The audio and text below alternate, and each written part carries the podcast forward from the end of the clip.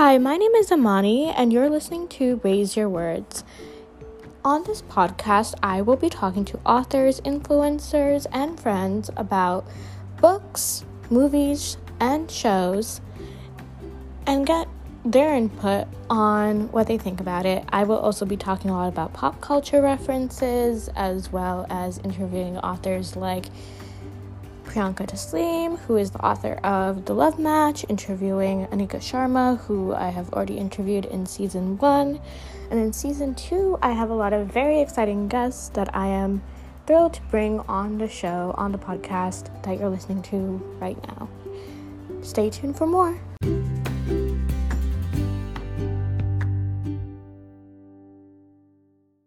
Neely, and welcome to Raise Your Words podcast. Can you please introduce yourself for my listeners who might not know who you are?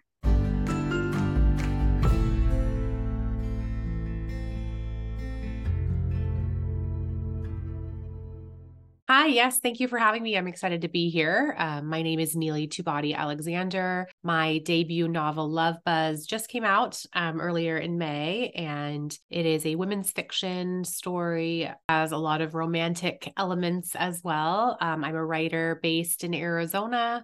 I have two small kids, and I'm really excited to just be getting to meet all of these new people as part of the launch process for this book.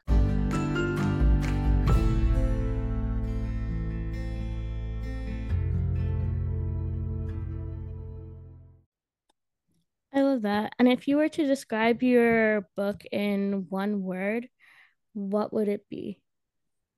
Oh gosh. Um, one word. I guess I would say sassy.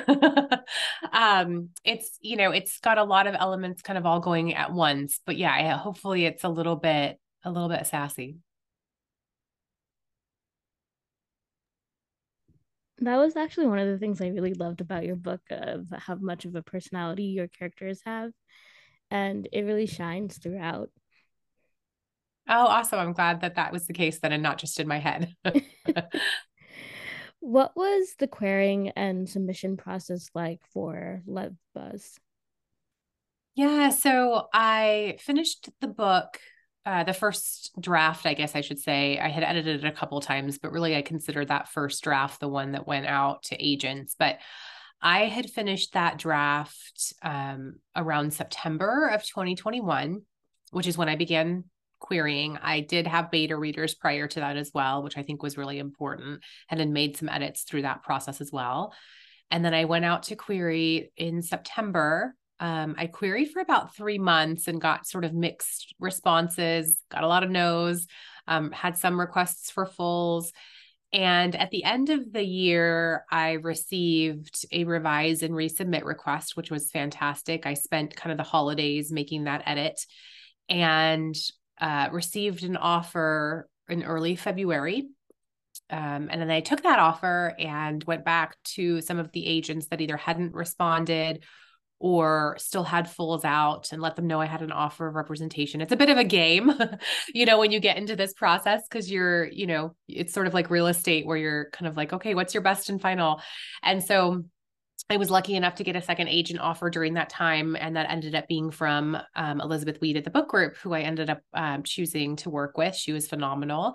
And then we edited together for about three weeks, and then we went out on submission we were lucky enough to go to auction and have a couple of interested parties. So again, kind of you go to a point where you you ask for sort of a final offer on the book.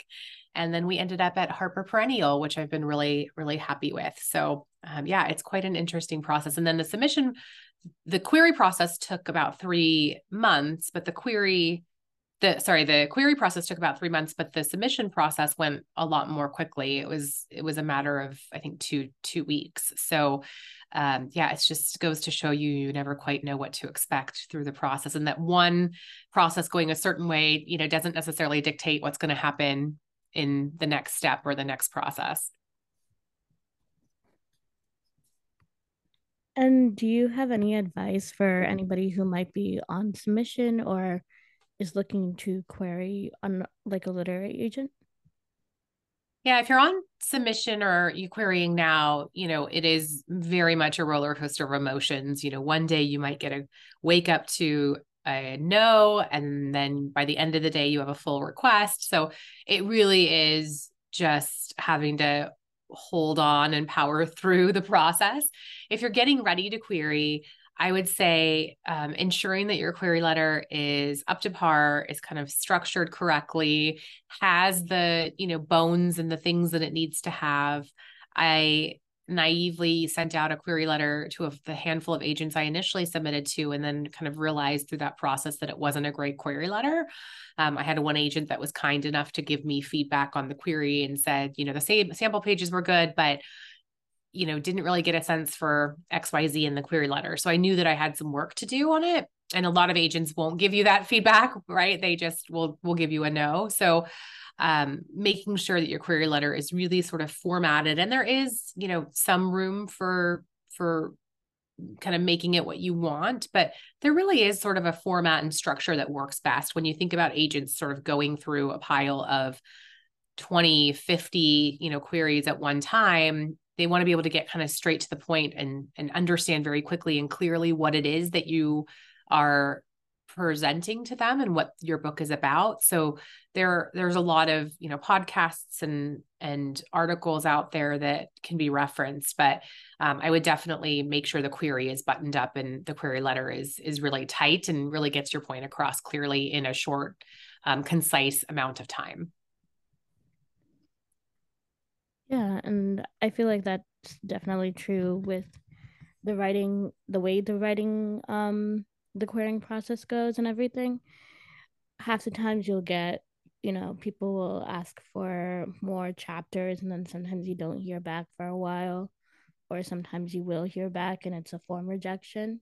How do you tend to deal with form rejections or with getting all those rejections before you finally got your publishing deal yeah, it's a great question. And I think one thing that I have learned through this process, and not just through querying, but kind of through the whole process of going on submission and now, you know, the book being, being out in the world and it being exposed to readers, that there's so much more than just this is good or not that in terms of the decision that people are making about whether to acquire your book or whether to work with you as an agent it really is a more complicated conversation. I think that we as authors sometimes will narrow it down to and, and tend to believe that it's just about, well, you didn't like my book or my book wasn't good enough. And it's easy to sort of go to that place. But what I've started to see, you know, and I really understand more on this back end now is that's not really the case an author, an agent or an editor could really love the book, but they could have another author or another,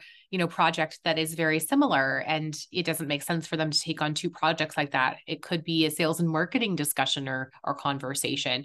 There are just so many other elements that are beyond just whether the book is good and whether they like it. And so I think going into it and keeping that in mind as part of the process, especially as you're getting the rejections. Had I known that and truly believed that on the front end, I think it would have made it a lot easier. But um, you know, this industry is full of rejection. It doesn't go away once you've gotten your agent and once you've gotten your um, publishing contract. You know, we're we're getting ready to go on submission again for book three, probably before the end of the year, and we'll go through this all again, right? So you're still doing that throughout your career, regardless of of how many books you have go out into the world. So um, it's definitely just a um, a launching point and sort of a starting point for for what you're going to continue to experience throughout your career. Yeah, no, that's really good advice, especially for anybody who is going through that process. Mm-hmm. And one of the other things I wanted to know is what is your writing routine like when you're on a deadline? Yeah, I I like deadlines because I like to know that I'm working towards something and it keeps me, mo- me more focused and motivated. So I'll often have self-imposed deadlines as well, but really if it's a main focus and I'm, you know, a week away or a couple of days away, I will I tend to ha- kind of hammer things out in that those last few days or that last week um, in a procrastination type of way, but also because I feel like that's when you're really living in it, working in it. You know, you have the most exposure to it. The consistency is really key because the longer you step away from something, the more time it takes to get back into it. So, whereas if I just worked on it yesterday and I come back to it today, I don't need to go spend 30 minutes kind of reading through to get myself reacquainted with where I am and what I need to do for that day. It's still fresh and top of mind. So, it actually cuts down the, the amount of work. Um, I'm not someone who follows the, the rules like you must write every day or you must do have a set schedule. Um, I think Stephen King said he, you know, works locks himself in a room for eight hours a day i'm probably butchering that quote but um you know i'm a mom with two small kids that's just not an option for me so I think that we have to give ourselves grace and flexibility, but also know that you're doing yourself a favor by staying close to it because it's inev- it's ultimately then going to take you less time. Yeah, and there's also no like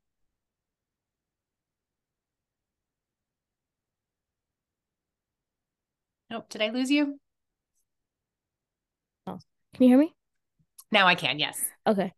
So yeah, I feel like there's no one rule fits all when it comes to uh, like you know authors and writing processes, and that's something to keep in mind if this is something that is new for you as well. Um, I feel like a lot of the times people tend to think that if Stephen King writes a certain way, that's how they need to write. And that is not the case. Do what works best for you. Absolutely. And so much of it is an intuitive process, right? It's learning yourself, it's learning how you work, how you perform, what motivates you, um, how you best find and tap into your creative space. And no one can tell you how to do that for yourself. There are certainly ideas and tips and suggestions, right? And things that have worked for other people. And it's great to try and experiment on those things. But ultimately, you really have to find what is unique and specific to you. Um, I, I definitely believe that. How does your love life influence your, uh, your books? well, I write romance, um, or you know, women's fiction with with strong romantic elements, and I um, I met my husband in college, and so we've been together for almost 20 years at this point. So it's uh, he certainly impacts any love interest that I write because you you certainly do pull from experience, but it's also fantasy and it's also you know storytelling and all of these things. Um, my husband and I did meet in a drunken night in a bar, which is the meet cute and love buzz. So there is a similarity there. But ultimately, I think it's, you know, writing romance, there is a, a fantasy element where you are writing characters that exist, but also you're writing characters that you want to exist, right? And that are representations of healthy, strong, you know, relationship dynamics. And you want, at least for me, I want to make sure that I have representation of that.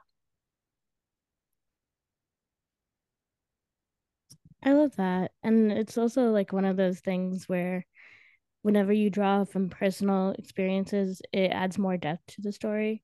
So I really like that it has a personal touch as well. Yeah, it's fun to be able to write. Um, you know, people sometimes ask, is is this character this real person or you know based on anyone and it's never that simple it's you know you pull characteristics and mannerisms and ticks and um you know language to, from certain people but it's never as simple as this character is directly based on this person. We just pull from the many types of things we observe from the world. So, um, but it is fun to be able to pull elements of your real life, big or small, into into story. That's always fun. True. And what's one thing you would like readers to take away after reading Love Buzz? Oh, you know, first and foremost, I hope that it's an escapist fun read. You know, I I wrote this book or started this book during COVID w- during the height of COVID and where that these are the types of books that I was reading, right? Escapist reads that really felt fun and warm and um, you know, could could take away from the heaviness of the world. So that those are the books that I still gravitate towards. So I hope first and foremost people find a fun escapist opportunity to just have, you know, a couple hours of of fun. Um, and you know, there are some some deeper elements as well. The book tackles grief and love and loss and um, what that looks like and how it manifests in our lives, familiar familial relationships and estrangements, and how that can happen and how the effects that those things have on our lives. So uh, there are definitely other elements besides just the romantic escape, but it's certainly um, I certainly aim for for that type of book. Is there anything you can tease about your upcoming books?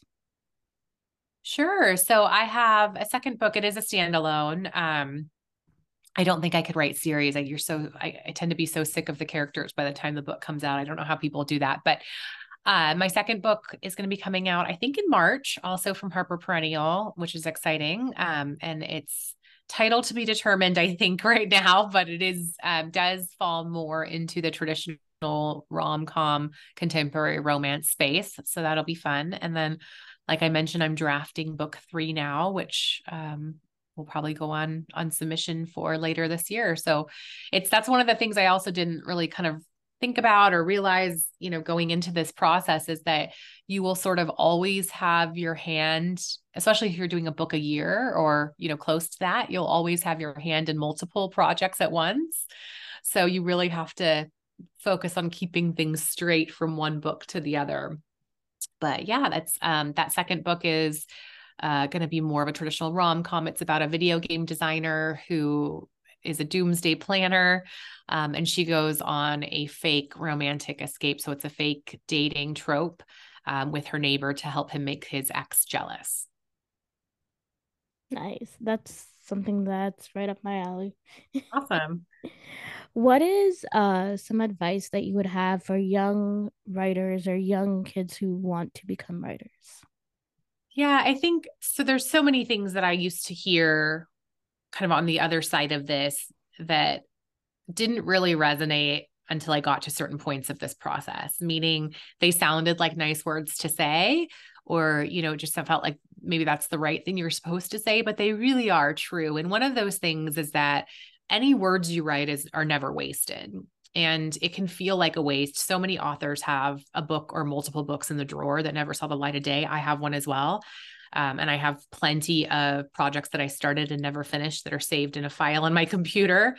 But those words were never wasted and they're not wasted because you are learning your craft. And there's a difference between being able to sort of write a few pretty sentences and being able to put an entire story together and learn the skill, the craft, the art of storytelling. Those are two very different things. And the craft of storytelling is something that I had to learn and it takes time, it takes effort, it takes words on the page. And so I would say that the biggest advice I could give to someone is write and keep writing even if you don't think it'll ever see the light of day. While that may be your ultimate goal to be published or to you know whatever that ultimate goal is those words will not be wasted. Even if you don't know what form they're going to take or maybe they will never be shown to anyone other than yourself but they ultimately are helping you gain that skill of storytelling. And the good news with storytelling is that it is a skill. And just like any skill, it can be learned, but that's how you learn it, right? Is by by writing words and and some of those words may go somewhere and some of them won't, but they're all le- leading and lending toward learning the craft.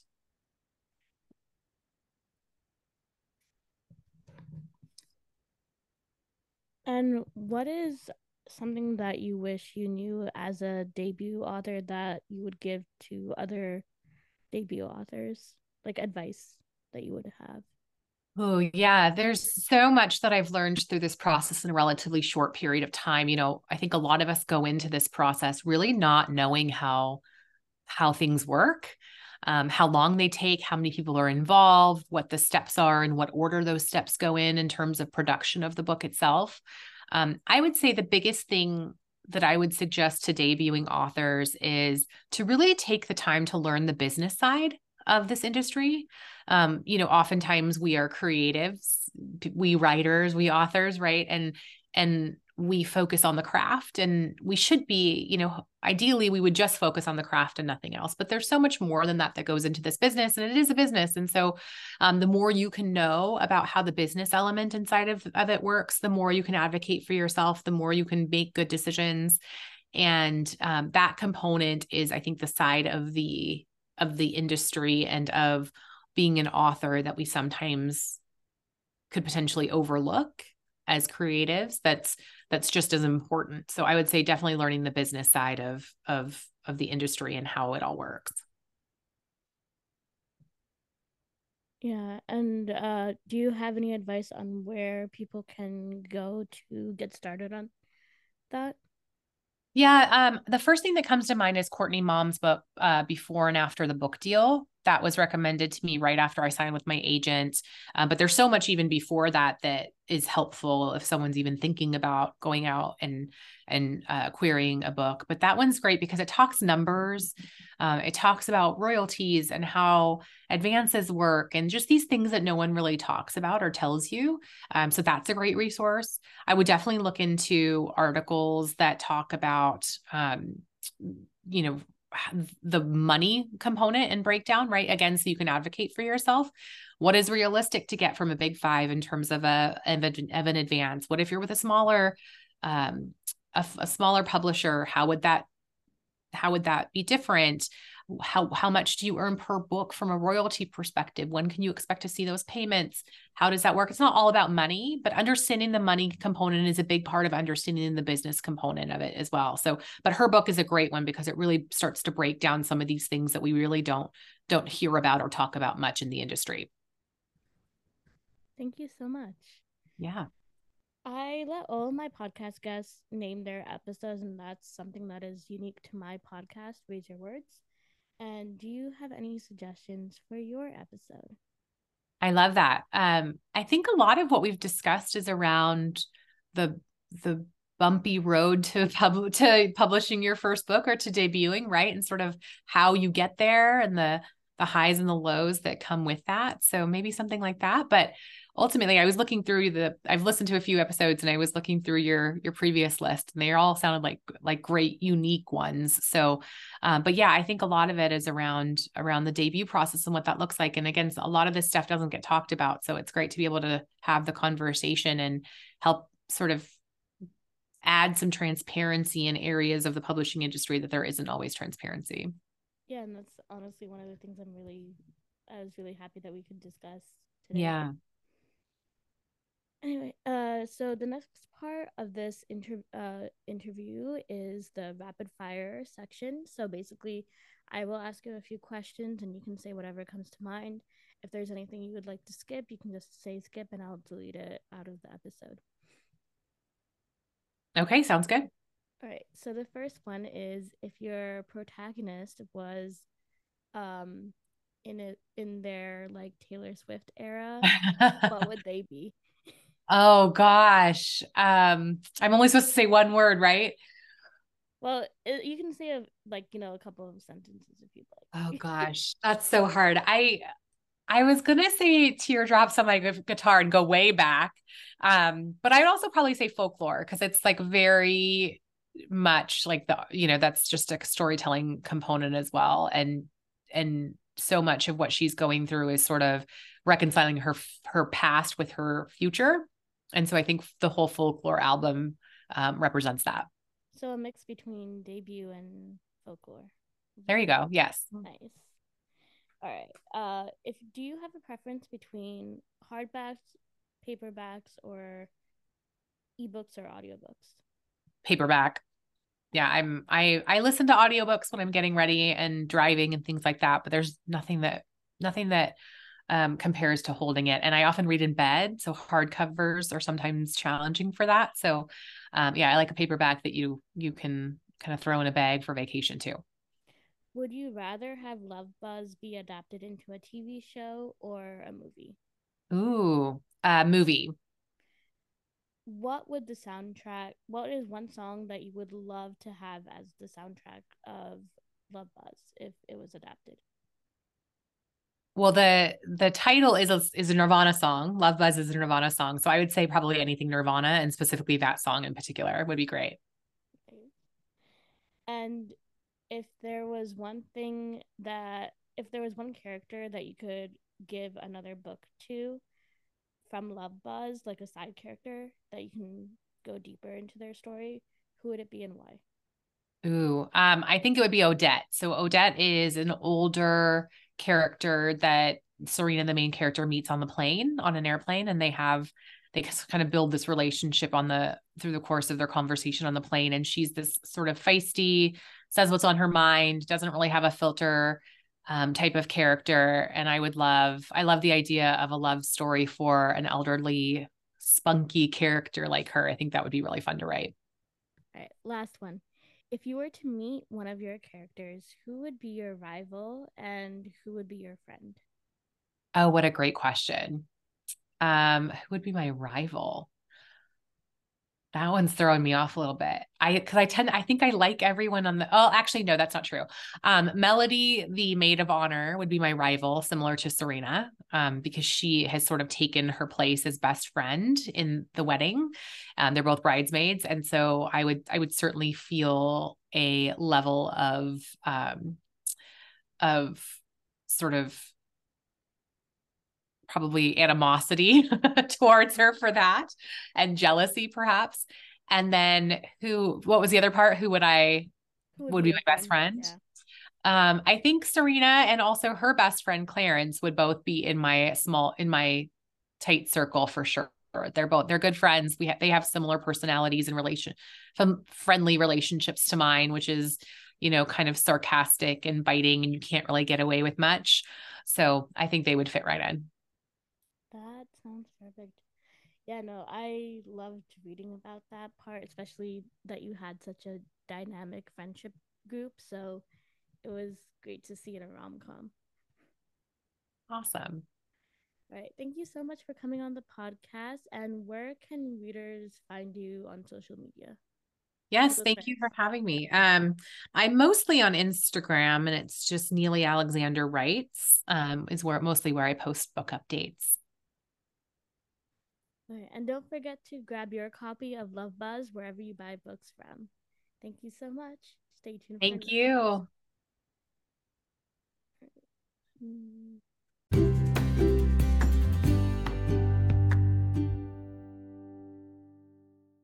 Thank you for tuning in to today's Raise Your Words podcast episode. If you like this episode or this kind of content, make sure to stay updated on the Raise Your Words Instagram page. So that's at Raise Your Words Pod, at Raise Your Words Pod. Stay tuned for more.